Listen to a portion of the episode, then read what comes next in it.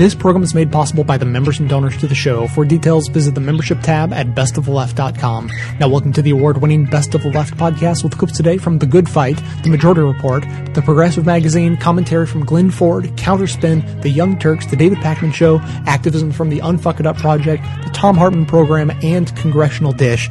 And a quick warning that this episode may make you feel like you have split personality on today's topic. That's certainly how I feel. Everyone has a dream. Some kids want to become citizens. Some adults want to retire with dignity. Me, I have a dream too. I've always dreamt of a string of man-made private islands that spell out my own first name in the Pacific Ocean, within chopper distance of my corporate headquarters. But now, I may not get a chance to realize my dream. I'm Bradley Scaife Koch, healthcare entrepreneur. For years, my network of cut rate insurance companies, for profit emergency care centers, and especially my medical debt collection agencies has been making my dream come true. We're almost done with the letter B, and it's a sight to behold. But now, thanks to Obamacare, all of that may come to an end. Obamacare makes preventative health care for free. Free cancer screenings, free physical exams, free vaccines. Free, I mean, to you. But for me, and for all of us who profit when preventable conditions go unprevented, this so-called freedom isn't free at all.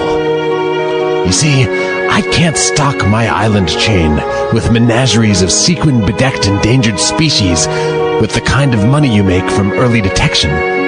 If you want to fall asleep to the sight of a chimpanzee in a reflective neon pink unitard shimmering in the light of a solid platinum disco ball, as I do, then you need the kind of profits that can only be reaped from full blown medical emergencies.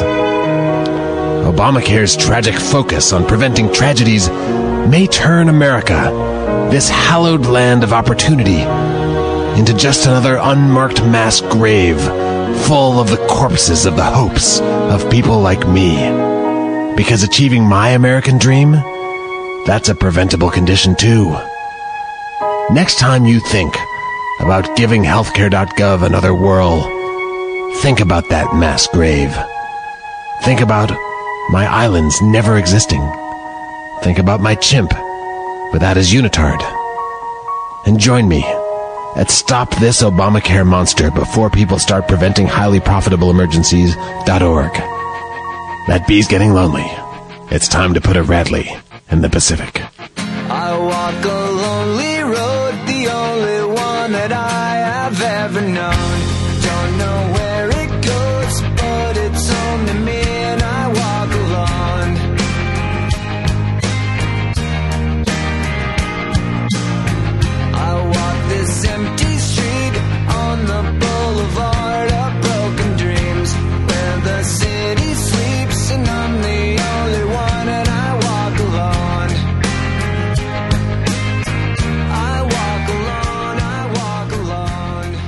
big story in, in New York Times today about just how successful the Affordable Care Act, and particularly the aspect of expanding Medicaid in Kentucky, has been. They have already signed up and enrolled, well, um, signed up and enrolled 56,000 new people to health insurance plans. They have about 10, 11 times that in uninsured people. So they've already basically signed up about 10% who had no health insurance. That's pretty stunning. And even more stunning than those numbers is to just sort of read the stories of people. I mean, when you compare the complaints from, you know, Dylan Ratigan is now paying more, you know, $500 a month more for health insurance versus people who are like, I haven't been to a doctor in 13 years. I've got this ailment, that ailment, this ailment. I was just going to deal with it more and wait to die. The per a- capita income in uh, Breathitt County, I guess, is fifteen thousand dollars a year. The rates of diabetes, hypertension, and other health problems earn this part of Kentucky the nickname Coronary Valley. Now, you recall, this is a state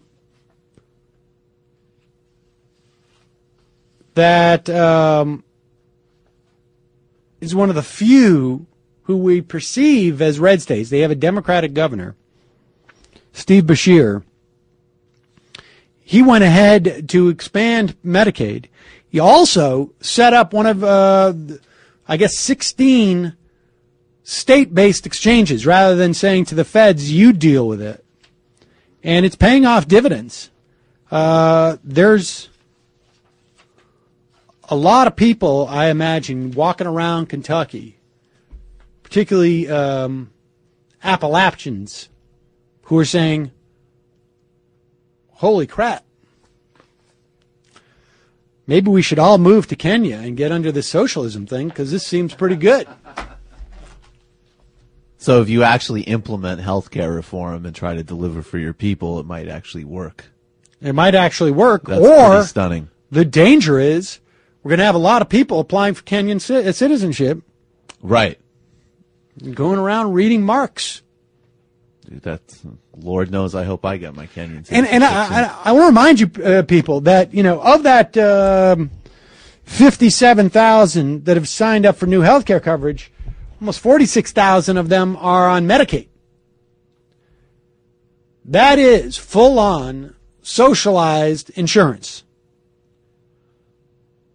It's not socialized med- uh, medical care, but it is socialized insurance, full on. I was just thinking, going back to McConnell, though. I mean, this is, in some ways, it seems like an obvious point, but I think you know the the implications of running on this abstract thing called Obamacare and Kenya and all that nonsense versus I am the guy who, in my reelection campaign, my number one commitment is to take away your health insurance. Right. That is quite a proposition to have to run on. Yeah, that's going to be much uh, harder.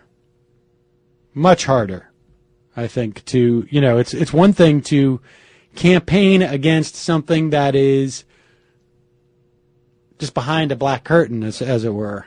Uh, but as soon as that curtain gets opened up, there's a problem. Now, you The know, curtain gets opened up to you and your family have a health care plan. What's right? that? Yes. That curtain gets opened up to something good. Yes, then you've got a problem running against that.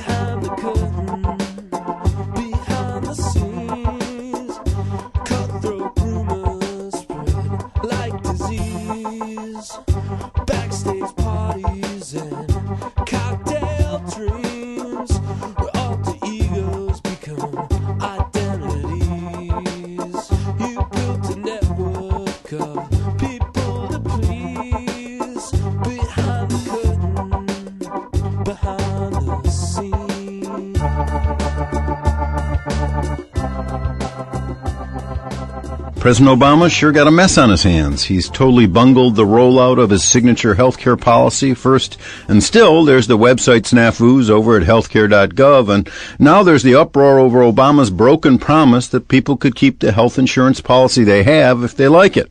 Problem is, a lot of those policies have already been canceled, either by the employer who wants to save money, or by the insurance company because it doesn't want to comply with the extra coverage that the Affordable Care Act requires.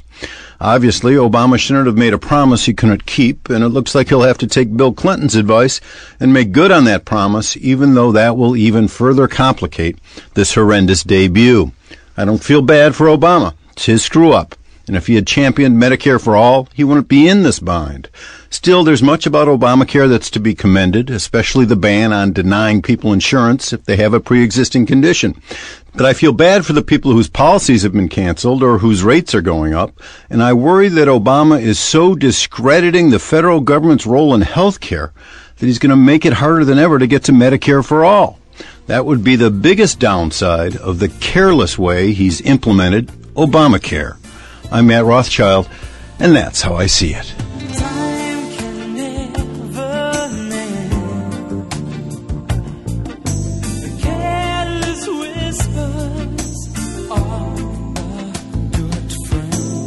As an anti-consumerism advocate, I'd like to encourage you to shop less, don't buy things you don't need, and only buy the necessities from local, independently owned businesses.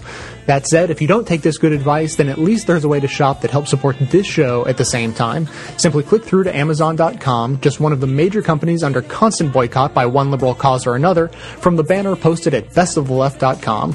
Better yet, click through just once and bookmark that link to use every time you shop. Your shopping experience will be identical to normal. It will cost you nothing extra, but 7 to 8% of the cost of your order in soulless corporate blood money will be siphoned off and used to tremendously support the production of this show. Thanks for doing the right thing, whatever you consider that to be. Obamacare is unraveling, not because the administration is particularly incompetent or unlucky, and certainly not as a result of the Republicans' unrelenting hostility to the Obama health insurance plan. Indeed, ever since the bill's passage in early 2010, the GOP's holy war against Obamacare has served to solidify reflexive Democratic support for what has always been a Republican-inspired bill. The truth is, the Affordable Health Care Act is coming undone because of its own tortured internal logic. At root, it is a fraud on the public, a scheme to subsidize and more deeply embed a private insurance system that can only make profits by denying sick and vulnerable people health care and playing different demographics of Americans against each other.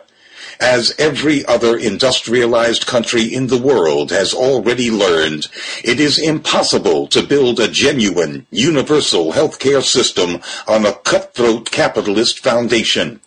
Private insurers make money by betting against the health interests of their customers. Obama served his corporate masters by conspiring to make tens of millions more Americans into customers of private insurers. He tried to dress up one of the greatest corporate subsidies in history as if it were a solemn national mission, a rebirth of the social compact between the American people. But of course, Obamacare is no such thing. It is a racket to prop up private insurers with public money while allowing the profiteers to continue to run the show. You can't hide a truth that big. The Obamacare website has suffered from terminal complexity because white-collar crime is usually quite complex. The website attempts to reconcile the profit margins and various products of a universe of private insurance corporations, while at the same time pretending to serve the health needs of the people at an affordable cost. Obamacare claims to be in the business of serving both the public and corporate stockholders, but that is mission impossible. If Obamacare is based on making profits for private corporations, if that's what keeps the system going, then the public's healthcare needs will always be an afterthought. And that will be obvious in the way the website is organized as a sales platform that matches federal subsidies with corporate products rather than matching people with the medical resources they need to survive and thrive. Website complexity and failures aside, Obamacare can never become part of a national social compact, something of which all Americans can be proud. That's because, by definition, corporate insurance schemes divide people into winners and losers, although, of course, the big winner is always the corporation. Young, healthy people know that they are the fatted calves of the insurance business, and they're avoiding Obamacare like the plague. If this were really a national health care program, like Medicare for all, then most young people would join in the national health care mission.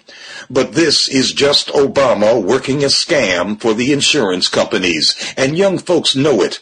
Anybody who manages to get access to the website knows it. The fatal flaw in Obamacare can't be fixed. The best thing that could happen would be a quick and total collapse. Large majorities of Americans still support Medicare for all, but Obamacare stands in the way of a real national health plan, just as the Republican right-wingers that invented Obamacare back in 1989 intended.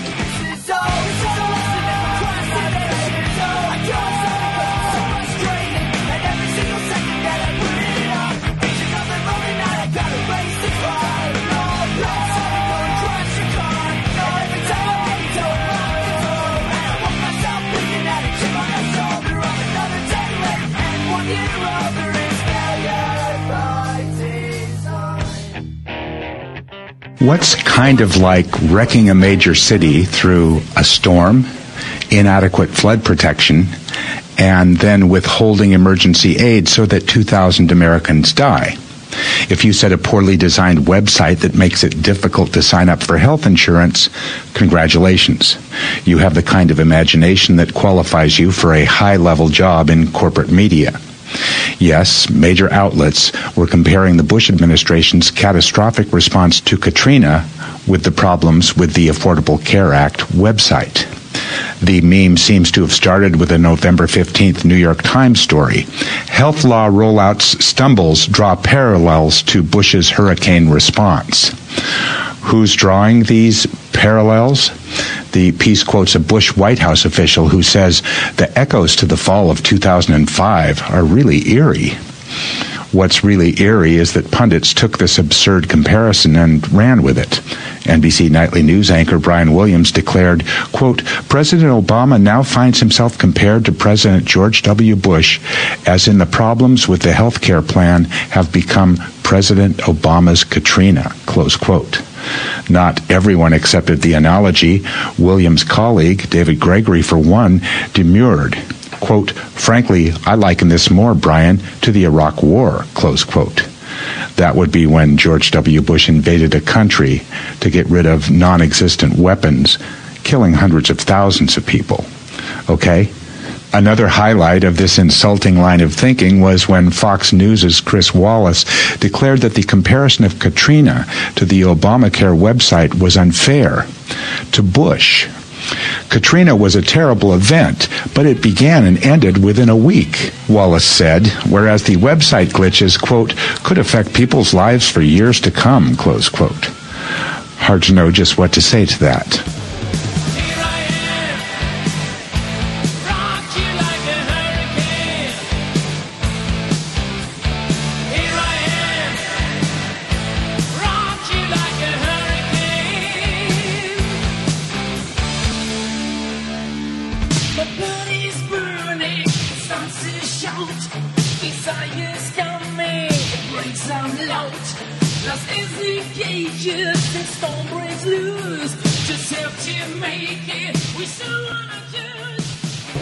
Specifically was asked about the possibility of the Republicans bringing up something to replace Obamacare, and this is what he said.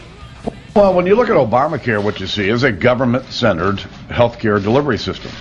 That's not what the American people want. The American people want uh, to be able to pick their own type of health insurance. They want to be able to pick their own doctor.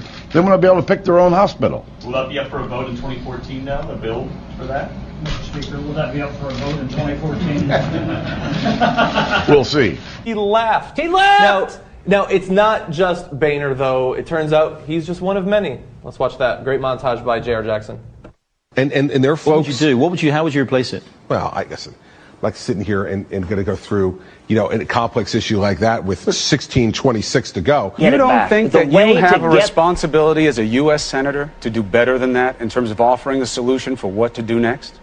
Well, I, I, I appreciate your, your trying to lecture me in the morning. There is no Republican proposal that I'm aware of that would seek to address the problems, basically 40 million uninsured Americans, that the Affordable Care Act seeks to address. Isn't that true? Well, David, I would say this. Let's start with the principle that uh, in medicine, the first rule is to do no harm. Senator Lee, where's the Republican bill that will solve the problem of rising health care costs and the millions and millions of uninsured, uh, making sure that insurance companies uh, are not able to discriminate against people with pre-existing conditions. Where's the alternative to help the American people uh, who want some sort of health care solution?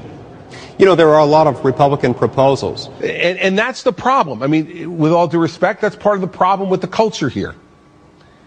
Is that somebody thinks that I could solve Obamacare in 14 minutes and solve the, solve the health care crisis in 14 minutes. I don't have the power to fix it. You do. That's what a U.S. senator does. Is you sponsor law. You know this. It's not a lecture. It's a concern. I'm asking, what are you going to do about it? Well, and, and, and I share that concern and, and So, what do you plan to present? What is a viable alternative that really solves the problem? Well, I I would say let's get to the table on a bipartisan basis and let's make sure that we have a plan that has more choice, not less. Let's have one that where we're driving down costs and increasing competition. There used to be it used to be repeal and replace, and now all I hear from you guys is is repeal. Uh, yes, that's right, because we have a piece of legislation that people have recognized is going to be harmful to the American people. I agree with you. We do need to offer something else. Several of us have. The fact that we don't yet have consensus on it doesn't mean that there isn't good reason to protect Americans who are fearful. I just lost my health insurance. I've got a child with diabetes. I need my health insurance. I'm scared. Please stop this from happening. Those are real facts. And what do you say to them, Senator? When they say, please help me, what is the fix that you offer them? I looked at the list of bills that you've sponsored. There's not one that offers a solution to the current problems with health care except to get rid of the existing law. Is that enough? well, that's the only solution that will work. And people are tired of these focus group tested, blow dried answers that people give that, that all sound the same. Oh, I love that ending. They're Love it. sick of those those manufactured answers, so I'm protesting by never providing any answers whatsoever.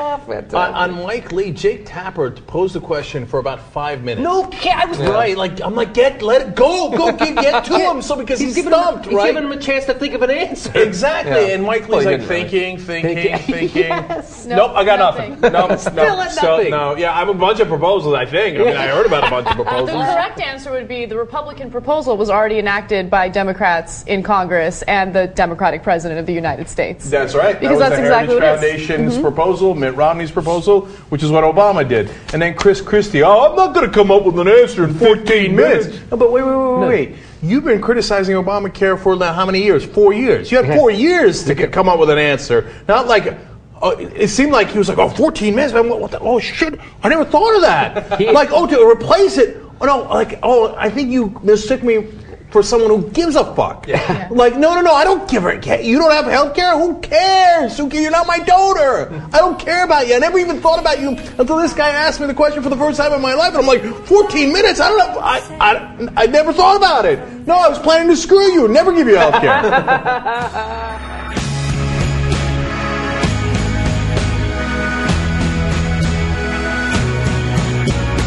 One question I get a lot from listeners has to do with how long it takes me to make an episode of Best of the Left. Well, between all the research, show prep, and actual editing, it comes out to around 20 hours of work for each one of the 10 episodes I make every month. Obviously, this is only possible because of the listeners who chip in a few bucks each month to make it happen. So if you appreciate this show and think it provides a valuable service, then please think about becoming a member at the $10 a month level. That's only a buck a show after all. I've always believed in giving away the show for free so everyone can hear it without restrictions. So if you can afford 10 bucks a month, that covers yourself and several others who maybe can't afford to pay but who need to hear the show as much as anyone. As thanks, members also receive bonus content including extra voicemails, behind the scenes stories, and more of my personal musings. Thanks so much for your support.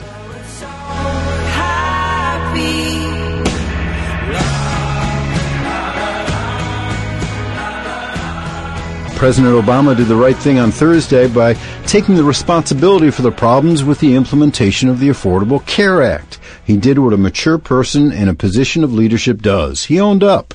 And he did what was necessary politically to try to fix the problem as best he could at this late date. I gotta say, I do feel a little bit bad for him. It can't be fun to see your signature program take such a bad belly flop. And I feel nauseous seeing his Republican opponents gleefully exploiting this. They never wanted the Affordable Care Act in the first place, but what have they offered as an alternative? Nothing but the same old private health insurance system that's ripped people off for decades. You know, insurance companies that cancel your policy once you reach a ceiling of healthcare expenses, insurance companies that comb over your application to find ways to deny you coverage just when you need it, insurance companies that discriminate against you if you have a pre-existing condition.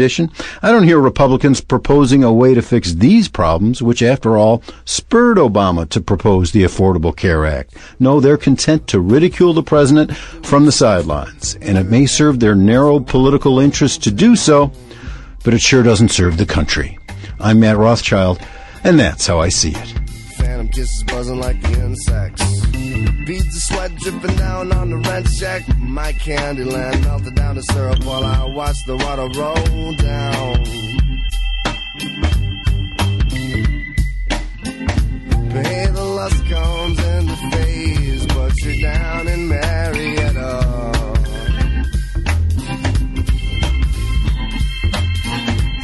So sweet, my mouth was seared, the words you mouth were sweeter. Joining me today is Gerald Friedman. He's professor of economics at the University of Massachusetts. He's also the uh, author of funding plans for a number of proposed single payer healthcare systems at the state level. Professor Friedman, we've been hearing a kind of three pronged opposition to the Affordable Care Act. Some opposition comes along the lines of labeling it as socialistic or communistic. Then we have the economic arguments, arguing that it's simply not affordable. And then we have the quality of care arguments, arguing that we would actually have worse health care under a Obamacare or even further a single payer type system. With you, I want to focus specifically on the economics and the affordability.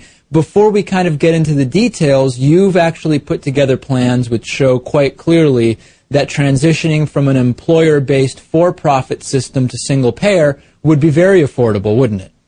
Yes, absolutely. It would save, if we did it for the whole United States, it would save in the first year about $600 billion. That's 600 billion. So um, if you talk about sustainability and whether a healthcare plan can be maintained into the future, um, the real question is whether we can do anything except single payer. And in that I include the Affordable Care Act, which is a step in the right direction, um, will make the healthcare system more efficient, will cover more people. Um, so it's good in all those things, but it doesn't really address the cost issues and sustainability. The White House estimates that the Affordable Care Act will save $800 billion over the next decade, which sounds like a lot of money until you think that we'll be spending about 40 trillion dollars on healthcare over the next decade. So the Affordable Care Act will produce minimal savings. And the reason for that is because it's not socialist. It's certainly not communist. It's the Affordable Care Act is basically uh, was basically drafted by the Heritage Foundation and was first proposed in Congress by Newt Gingrich. Uh, they're the ones who proposed an individual mandate um, and the establishment of the exchanges. Um, uh, and that was translated in Massachusetts into Romney Care, um, a system that still leaves the private insurance system in control. And as long as the private insurers remain in control of the system, um, we will have a fragmented billing system that is very expensive to operate, um, and we won't be covering everybody. So let's let's pick up pick up there with the proposed single payer funding plans. Let's take it one side at a time. First the savings and then the expenses. What areas would a single payer system reduce cost in as compared to this for profit employer connected healthcare system that we have now? Where would the savings be? Okay, the savings would come in three areas. The first is by eliminating excess administration, excess bureaucracy in the insurance sector itself. Um, The federal government provides Medicare to virtually all senior citizens and a great many um, disabled and needy people under age 65. And it does it at, with an administrative burden of under 2%. That is not, un, less than 2% of what is spent is spent on processing bills and paper. The rest is spent on healthcare. For the private insurance system, the ratios spent on bureaucracy and waste and paperwork is closer to 20%. So we could save about $200 billion right away if we moved to a Medicare administration instead of private insurance. Now, That's simply first. to play devil's advocate, could could one not argue that it would not be reasonable to assume that if the entire population of the U.S. were to be wrapped into a similar type of program, there would be no question that that 2% ratio would go up. Would that be a fair criticism, or is that oh, not? No. no, that would be, it would actually go the other way because there are what economists call economies to scale in operating an insurance system.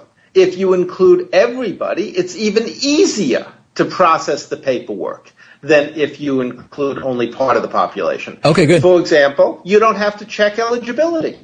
You just have to see if the person's living and breathing and an American, and then they they're covered. Um, so the savings would be even greater than I'm assuming. Second, um, and you have about the same $200 billion in savings um, in provider offices. The average American hospital these days has more people involved in billing than they have beds. I mean, this is just inconceivable how much waste goes on in hospitals and provider offices because they have to deal with so many different insurers. They have to process so much paper for so many different companies. So we would be able to save uh, money in provider offices. Uh, people working in billing and insurance operations and offices could go do something useful with their lives. And third, we have enormous waste because of monopolistic practices by the drug industry and medical device manufacturers. Um, American drug prices are, according to the McKinsey Corporation, about 60% higher than prices for the same drugs in other countries. My daughter, we're in Rome right now, and my daughter was sick. We took her to a hospital um, where there was no bill, no processing of paper, and they gave us prescriptions. I took the prescriptions to a pharmacy, and for a Z-Pak antibiotic, which sells for about $60 in the United States, I paid 8 euros, one fifth as much. All the rest in the United States is waste, fraud, and monopolistic profit for the dr- drug industry. We would get rid of that with a single payer system. So that would give us $600 billion in savings right away.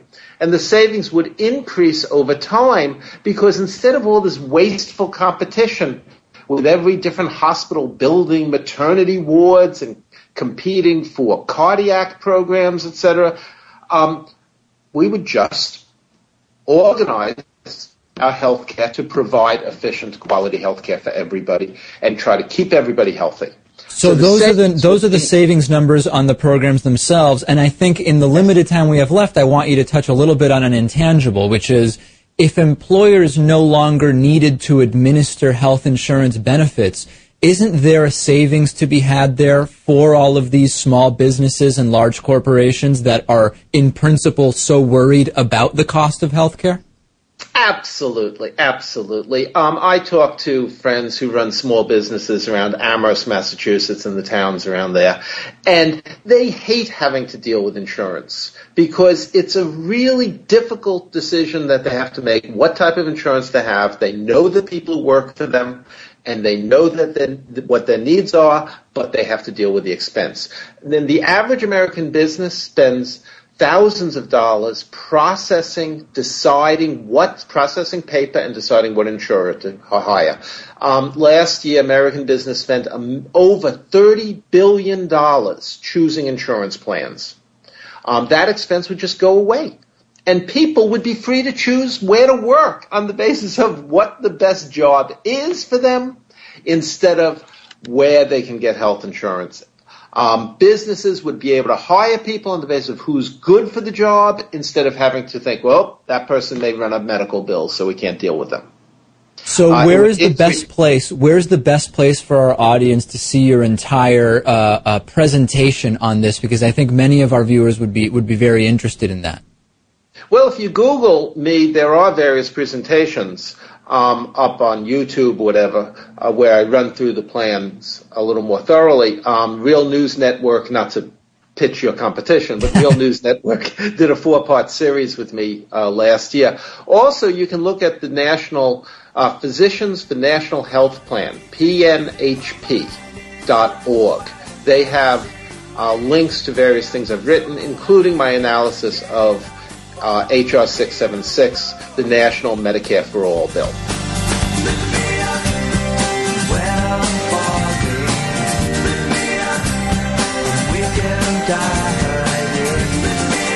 Okay, what what do you think is the best thing of the thing about the show that is best and most appealing to to somebody who listens or watches?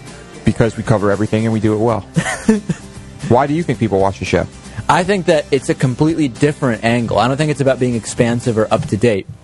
I think it's 99% of media that's out there is giving one story, it's giving a particular point of view, and it's also not covering certain stories. So I don't know that it's about being up to date or expansive. I think it's it's a Well, non that's what I said. We cover everything. We don't cover everything, Lewis. How can we cover everything? We cover 8 to 10 stories. Everything important, pretty much. Well, if that doesn't make you curious, I don't know what will. Check out the David Pakman show at davidpakman.com.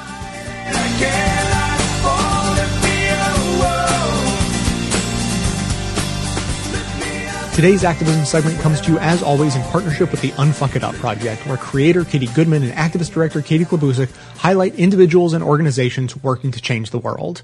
Today's campaign, Medicare You Can Buy Into.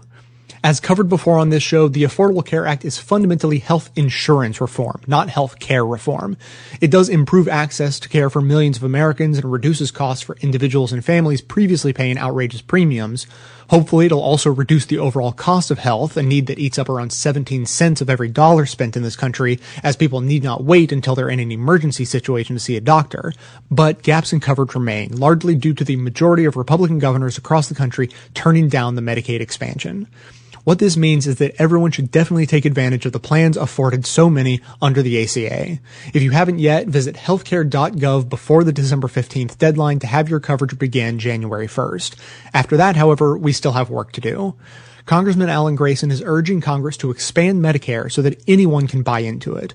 This is not freebie government paid for health care as right-wing pundits and politicians spin it.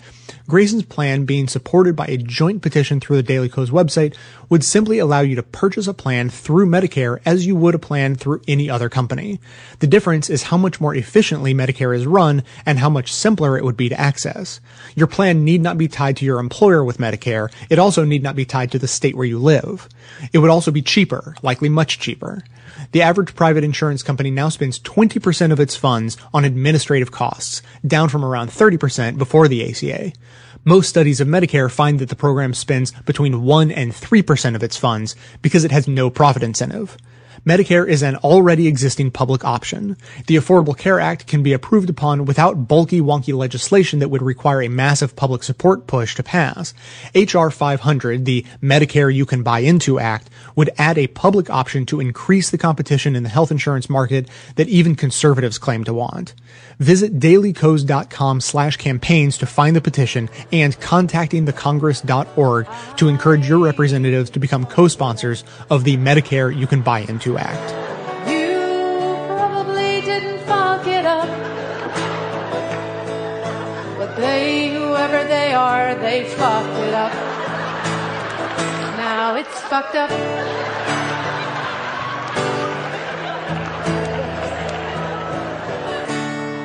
You help unfuck it up? And then say, are you really so fucking busy you can't take one fucking minute to help unfuck it up?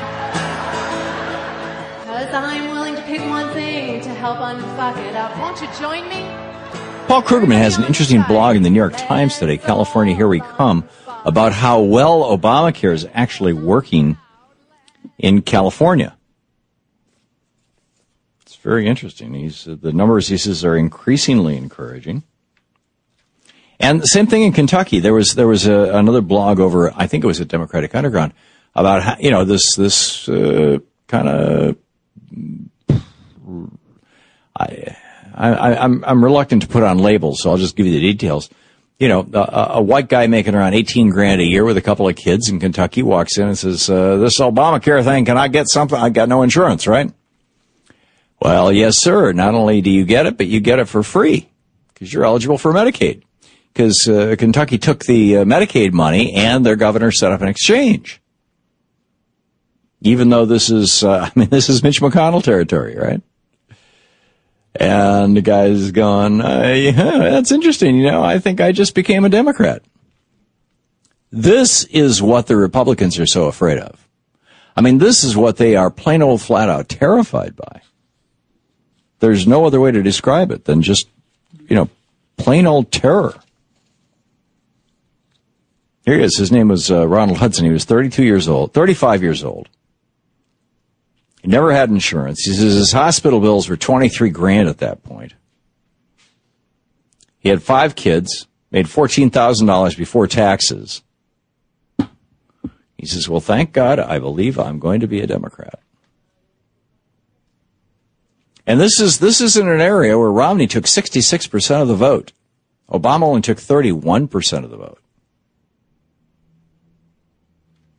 Interesting uh, post about this by uh, Markos Moulitsas over at the Daily Kos. So do you get it? I mean, this is, this is, as much as as uh, you know, I I was first in line, I guess, to say you know Obamacare. It's just Romney Care. It's it's uh, Heritage Foundation Care. It's a program that keeps intact the health insurance companies, but Bernie Sanders and Ron Wyden put this thing into it that said starting in 2016, if a state wants to go single payer, they can, and they are. So we have Vermont going single payer in 2017. January 2017 or at the end of 2016. And in the meantime, you've got states, those states where the Republicans decided or where the, where the, uh, the legislatures and the governors decided to take the Medicaid expansion and set up their own exchanges, uh, things are going quite well. Now, I've, you know, I've said this a couple of times, but I, I'm, I think I probably should repeat it at least once a day, if not once an hour, forever, until the Democrats here in Washington D.C. figure this thing, thing, thing out and start doing something about it. Bobby Jindal down in Louisiana, Rick Scott down in Louisiana, Rick Snyder up in Michigan, Scott Walker in uh, in Wisconsin. Hey, you guys. Whatever happened to Ronald Reagan saying it's your money about tax dollars? in your states, and you, the, the, of course they're not alone. I mean, it's 30, 30 plus states now, I believe. In these, in these states with these Republican governors, they are perfectly happy to let the federal government take the tax money from the citizens of their state and bring that money to Washington D.C. But then when Washington D.C. says, here, we'll give this tax money back to your citizens in Ohio and Wisconsin and Florida and Louisiana and Alabama and Mississippi and in uh, Tennessee, we would be glad to give that money back to your citizens. The money that they themselves paid, that you paid, that tax money.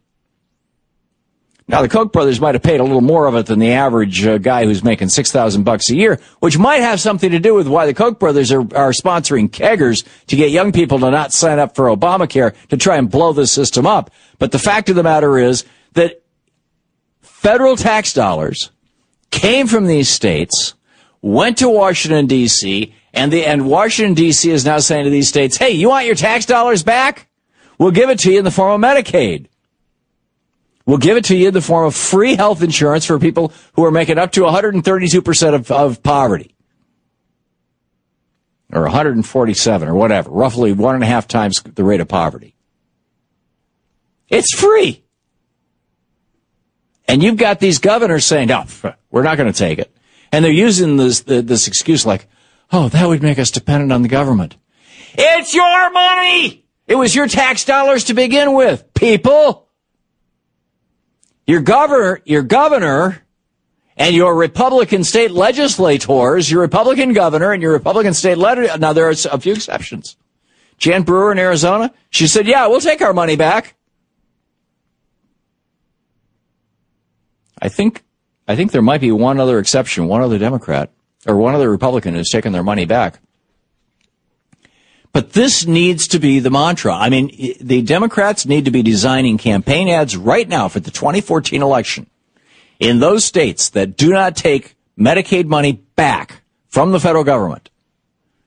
They need to say, citizens of Florida, taxpayers of Florida, you paid federal taxes. Your money went to the federal government. The federal government wants to give your money back to you in the form of free health, health, health insurance. But Rick Scott says he doesn't want to take that money because he's trying to hurt the Democrats. He's trying to make it look bad for Obama. He thinks if he doesn't take that money and you don't have health, health insurance, that you'll be upset with Obama. Do you get this, people who live in Florida? Do you get this, people who live in Louisiana? Do you get this, Alabamians? Do you get this, people who live in Mississippi? Do you get this, Texans? Rick Perry doesn't want you to have your money. Your tax dollars. The money that you sent to Washington DC in the form of federal taxes, Rick Perry doesn't want you to get that back in the form of free health care. So if you don't, you know, if, if you're making Walmart wages, if you're making just, you know, if you're making under the poverty level or under 130 or so percent of the poverty level, sorry, you don't get health insurance.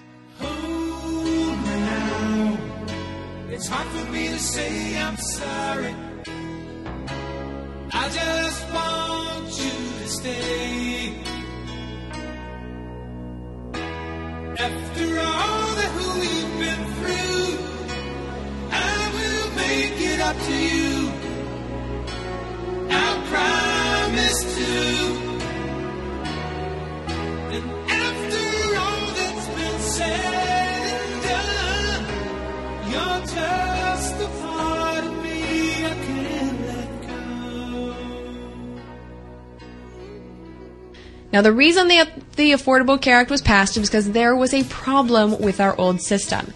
The old system was the one where we let the market be free to control our health care, and they let us down. Now, I don't really know how to summarize the old system, how to summarize the details, because it really was just the private health insurance industry making it up as they went along. I never understood what I would get from my health insurance, and my guesses were often wrong. Now, I know I've mentioned it many times on this show, but I'm still angry about it that I went to get a physical in either 2005 or 2006, and my information packet said it would cost me $20 for a copay. Okay, I can afford that. I went, got my physical, and everything was fine. And then over the course of the next few months, I received dozens of bills for each individual test that wasn't covered, and it added up to over 400 bucks. I got price gouged, and there was nothing I could do about it. How many of you have an example like that running through your head right now? How many of you are thinking of someone who got sick or injured and wound up with a giant stack of bills? And how many of you know someone who didn't survive because of those bills, either financially or literally? That was the old system. That system, the freedom for the market, the private system only, that system had to go. So we had to try something else. Option number two is that you go the completely other way, which would be that we have a government run public healthcare system. In this country, the common name for that is single payer. Now, I'm going to play you a clip right now from the October 7th episode of Democracy Now! They did an interview with Dr. Steffie Woolhandler. She is a professor and a primary care physician. What does that mean when we say single payer? Okay. Well, single payer uh, is also known as expanded and improved Medicare for all, also known as non-profit national health insurance. It means you would get a card the day you're born and you'd keep it your entire life. It would entitle you to uh, medical care, all needed medical care without co-payments, without deductibles. Um, and because it's such a simple system like Social Security, there would be very low administrative expenses. Uh, we would save about $400 billion, which would allow us to afford the system. I mean, I just want to remind you that when Medicare was rolled out in 1966, it was rolled out in six months using index cards. So if you have a simple system, you do not have to have all this expense and all this complexity and work. What do you mean, uh, index cards? They didn't have computers back in 1966. Okay, so they expanded, uh, went from zero to over 20 million people enrolled in Medicare in a period of six months. And because it was a simple system based on the Social Security records, uh, it was a tax-based system. You didn't have hundreds of people programming the state of Oregon, thousands of different plans, tons of different co-payments, deductibles, and restrictions. One single payer plan, which is what we need for all Americans to give the Americans really the choice they want, which is not the choice between insurance company A or insurance company B. They want the choice of any doctor or hospital like you get with traditional Medicare. Um, I want that one. I want that one. It was a clear good option. It was the simplest option with the simplest system that actually saved us a ton of money. And for those of you who have heard the spooky stories from the corporate owned media that want you to be afraid of getting rid of our corporate owned healthcare system, I've actually experienced the scary government healthcare system that they have over in Europe, and it was awesome. I loved it. This is how it worked. I went across the street to where the doctor's office was. Literally across the street. They had little tiny doctor's offices all over the place. So I went over there and the reason I was there is that I had had this, I don't know, weird thing that we just don't seem to get here in America where my eyes were crusted shut. It was really, really gross. And um, that's how we woke up every morning and I had a sore throat and I was I was a disaster area. I had to go to the doctors. And so I go in there, the guy was super nice, spoke English, thank God. And when I, he said goodbye, he stood there at the counter and I went over the counter and I stood there and I opened my wallet and he said, "What are you doing?" And I said, well, I just want to know how much it is. I, I don't have a lot of cash. I only have a credit card. Do you take credit card? And seriously, you guys, he laughed in my face and he said, Oh, you're not in America anymore. You don't pay here. And he sent me home. And you want to know what's even crazier? Two days later, he called the house to see how I was doing. That's just how they do things there. And I wasn't paying into the German system. It was just, you get sick, you get treated. That's just the way it is. So that system doesn't scare me at all. And I loved it. And I would love to have that here. But here's the thing about the Democratic Party. They are supposed to be the crazy socialist liberals in this country. And in 2009, they had both houses of Congress and they had the presidency. So they really could have rammed through an awesome system like single payer. Well, you want to know why the Democrats suck and should be fired just as much as the Republicans should? The Democrats never even put that on the table. The cheapest solution, the easiest solution, the solution that the rest of the civilized world has was never put on the table. It was not an option. Why? Well, in order for us to get the same health care as everybody else in the world, the kind of health care that doesn't take huge chunks of cash out of your pockets every time you get sick, Congress would have had to not just put rules on the private health insurance industry, they would have had to shut it down. And the Democrats are corporate, just like the Republicans, and they weren't about to do that. And we're talking about an industry that has killed thousands and thousands of Americans, literally, by limiting their access to surgeries and medicine and treatments. And this isn't just something that I've read about. It actually happened to my friend. And yesterday was the anniversary of her death. So this is personal to me. So instead of doing what was best for American individuals, the Democrats decided to do option number three, which was a sort of compromise between the free market and those of us who need health care. What we're going to get is that the private health insurance industry, who earned the right to die, they're going to be allowed to exist, which in and of itself is a giant corporate favor. They're going to be allowed to still control our healthcare system, but from now on, they're going to have some rules. So let's look at the details of this mess of a system that they gave us that saved the private health insurance industry. So let's get started with the stuff that most of us are actually already aware of, but these are the new rules that were not in place before, but are in place now because of the Affordable Care Act. First, the insurance company can't just drop your coverage when you get sick. Also, kids can stay on their parents' insurance until their 26th birthday. Also, there will be no lifetime limits or unreasonable annual limits placed on the value of your benefits. The thing is that they can place limits on certain things that are not essential health benefits, but there is a list of essential health benefits that they have to cover, and it's actually a pretty sweet list. So here's the list. They have to cover hospitalizations. They have to cover maternity and newborn care. They have to cover mental health. They have to cover substance abuse treatment. They have to cover behavioral health treatment. They have to cover prescription drugs. And as a side note, when you hear people say that this bill was a giant giveaway to the pharmaceutical industry, that's probably what they're talking about, because all of these plans have to hook you up with your legal crack. um, they also have to hook you up with rehabilitation services and devices. They have to pay for your laboratory services. They have to pay for all immunizations for children and adults. They have to pay for chronic disease management. They have to pay for any approved clinical trials. So if you get cancer and you want to try something new and it's been approved by the FDA, your health insurance has to pay for it. They also have to pay for pediatric care, including dental and vision for children. They have to pay for ambulances and emergency room services. And it has to say specifically in the Affordable Care Act that coverage for emergency services cannot require prior authorization. Health insurance companies can't limit coverage because the ambulance took you to an out of network emergency room. And if you get treatment in that out of network emergency room, your health insurance has to pay for your services at the hospital.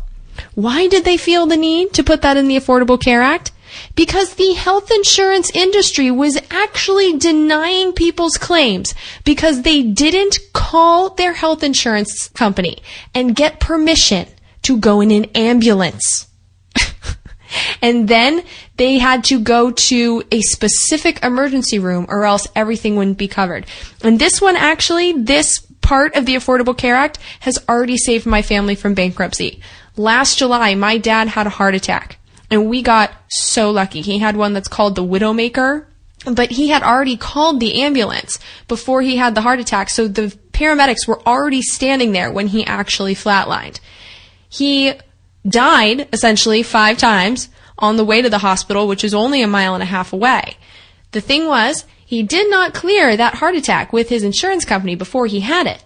And the closest hospital to his house was an out of network emergency room. Now, in the process of having that heart attack, he also had both of his shoulders broken. Both of them.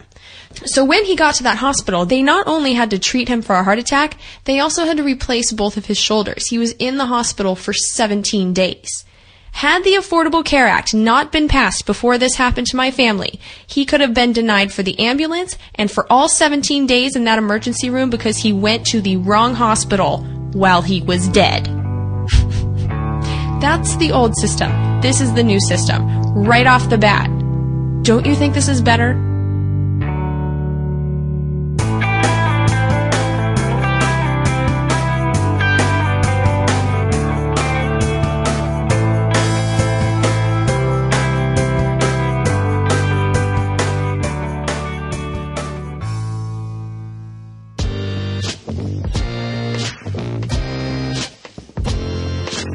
Hi, Jay. This is Dave from Oakville, Washington. I'm calling back again to respond, or I guess follow up my own thoughts on a comment that Chris from Colorado had left mm, probably a month ago about debating with conservatives. Not that I'm obsessive at all, but I've been reading and thinking about this since then. Stumbled across what I think is a great resource, skepticalscience.com. The idea that uh, you should be skeptical about the science of skeptics uh, if you will. So uh, a couple of great resources that they have on their site. One that, that the reason I ended up there was the debunking handbook. Uh, it provides a little eight-page PDF.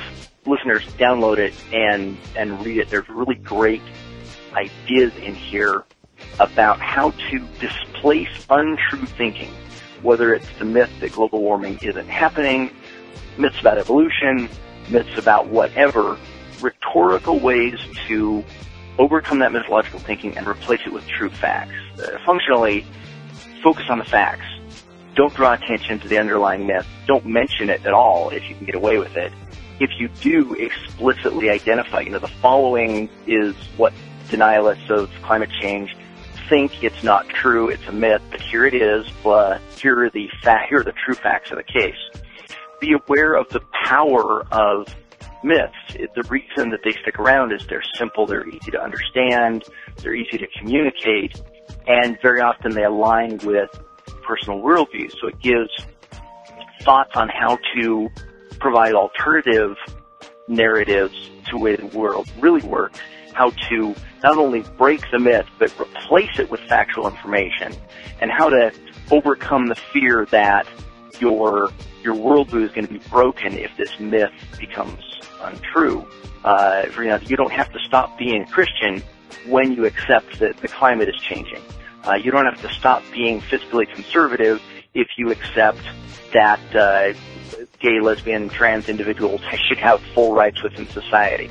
If, if you can make it less painful to the individual worldview, the true facts can become more easily absorbed. Secondly, the site has an app that I want to also promote. It's the Skeptical Science app. I know it's on Android and maybe on other platforms. Functionally, it's a huge collection of myths about global warming. That's their particular beat, if you will.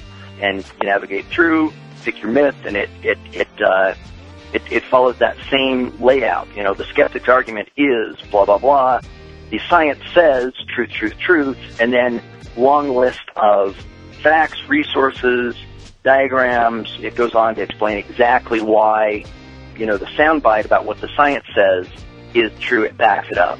Fantastic thing just to have on your phone. So, as always, stay awesome, Jay. Thanks.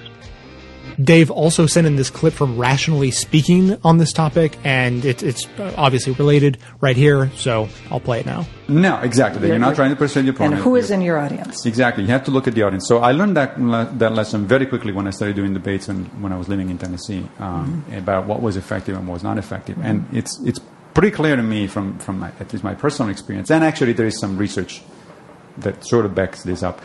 Uh, the thing that was important was not my arguments about science, which is why most of my colleagues, uh, you know, Fail. biology, funny biology, yeah, unfortunately fail. Fail. Because they come in with this idea that, well, I know the science, I'll explain to you, that's it, end of the story, and you you'll home, right? smack yourself in the forehead and say, right. exactly. Right. Well, that never happens. No. Right? so what instead did happen over and over again uh, was a couple of things. Uh, the most recurrent uh, two things that were predict- predictive of positive results were if I caught my opponent lying, Mm. you know, if I could show, you know, slide in hand that he was actually misquoting somebody or something like that. You know, Mhm. I did that a couple of times, and people came after the date from the other side and said, you know.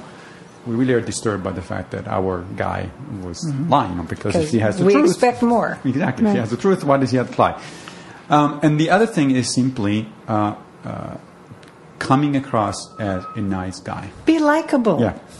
You, you have no idea how many people came up to me after the said, well, I was expecting, you know, this just this really awful person, you know, eating babies and spitting fire and, you know, horns in their, on his head and tail and then all that sort of And stuff. you're turns kind of a nice guy. Yeah, a nice guy. I don't know why they thought you'd be eating babies during a debate. Everyone knows that's bad manners. exactly. Yes. Of course, after the debate at Right. dinner, it's a different matter. yeah, but those are, in fact, the, the two things really that make an immediate impact. I mean, I'm not, I'm not trying to uh, suggest that science, solid science education doesn't help. In the long term, I think it does help. It's absolutely necessary. But if you want to get the little, the first wedge, the first thing that makes somebody take Think. you seriously, Yeah. think, doubt what, what they've been thinking for a long time. You don't do it through rational arguments and evidence. You do it through being like, likable and hopefully catching your opponent into behaviors that are not appropriate. Of course, I, I have some pretty strong feelings about debate anyway. Yes. I mean, you know, when you think about it, when was the last time any scientific issue was decided by debate? Right? I mean, why are, you know, debate policy, debate um, matters of opinion, but it's ridiculous to debate whether the earth, earth is ancient or young. I mean, You're absolutely you know. true. That's absolutely right. But, but on the other hand, um, as you said earlier, this is not a debate about science. This is Mhm. about a debate of uh, it's a debate about making certain people better Mhm. appreciate. Uh, so it's about education, not science, not, not the science. So one of the things that the first things that I quickly started doing uh, during the debate is I started out, for instance, debating Duane Gish for, from the Institute for Creation Research. Good old Duane. called. Good Uh, old yes, Duane. Good old Duane. Uh, the first thing I would do, which would take some of his wind off, is I want to make clear that this is not a debate about science. This is just a debate about policy.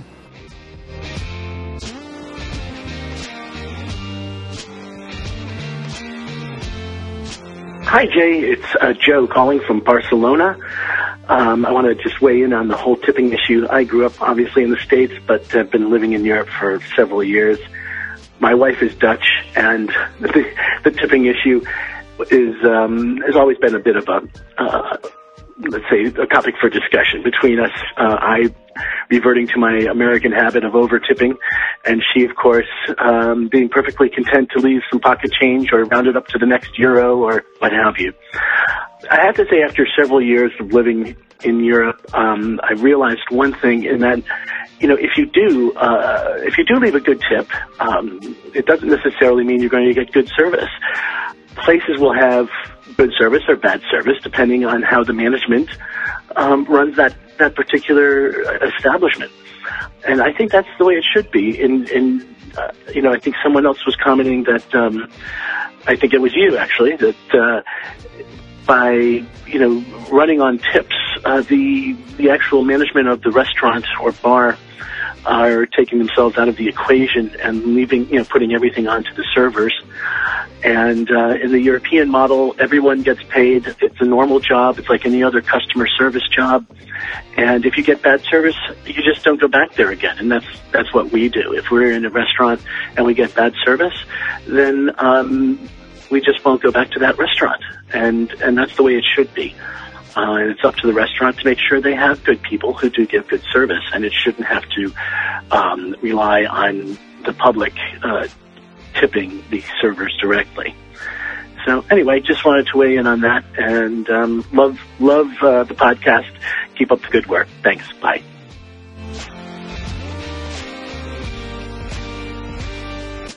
Thanks for listening, everyone. Thanks to the volunteers who help gather clips to make the show possible, and thanks to all those who called into the voicemail line. If you'd like to leave a comment or question of your own to be played on the show, the number to dial is 202-999-3991. Uh, so today, I, I'm not going to say too much, but I want to start a conversation. Uh, the previous episode was about trans issues, and I, I don't want for that episode to have come and gone and to have that be all the discussion there was on it.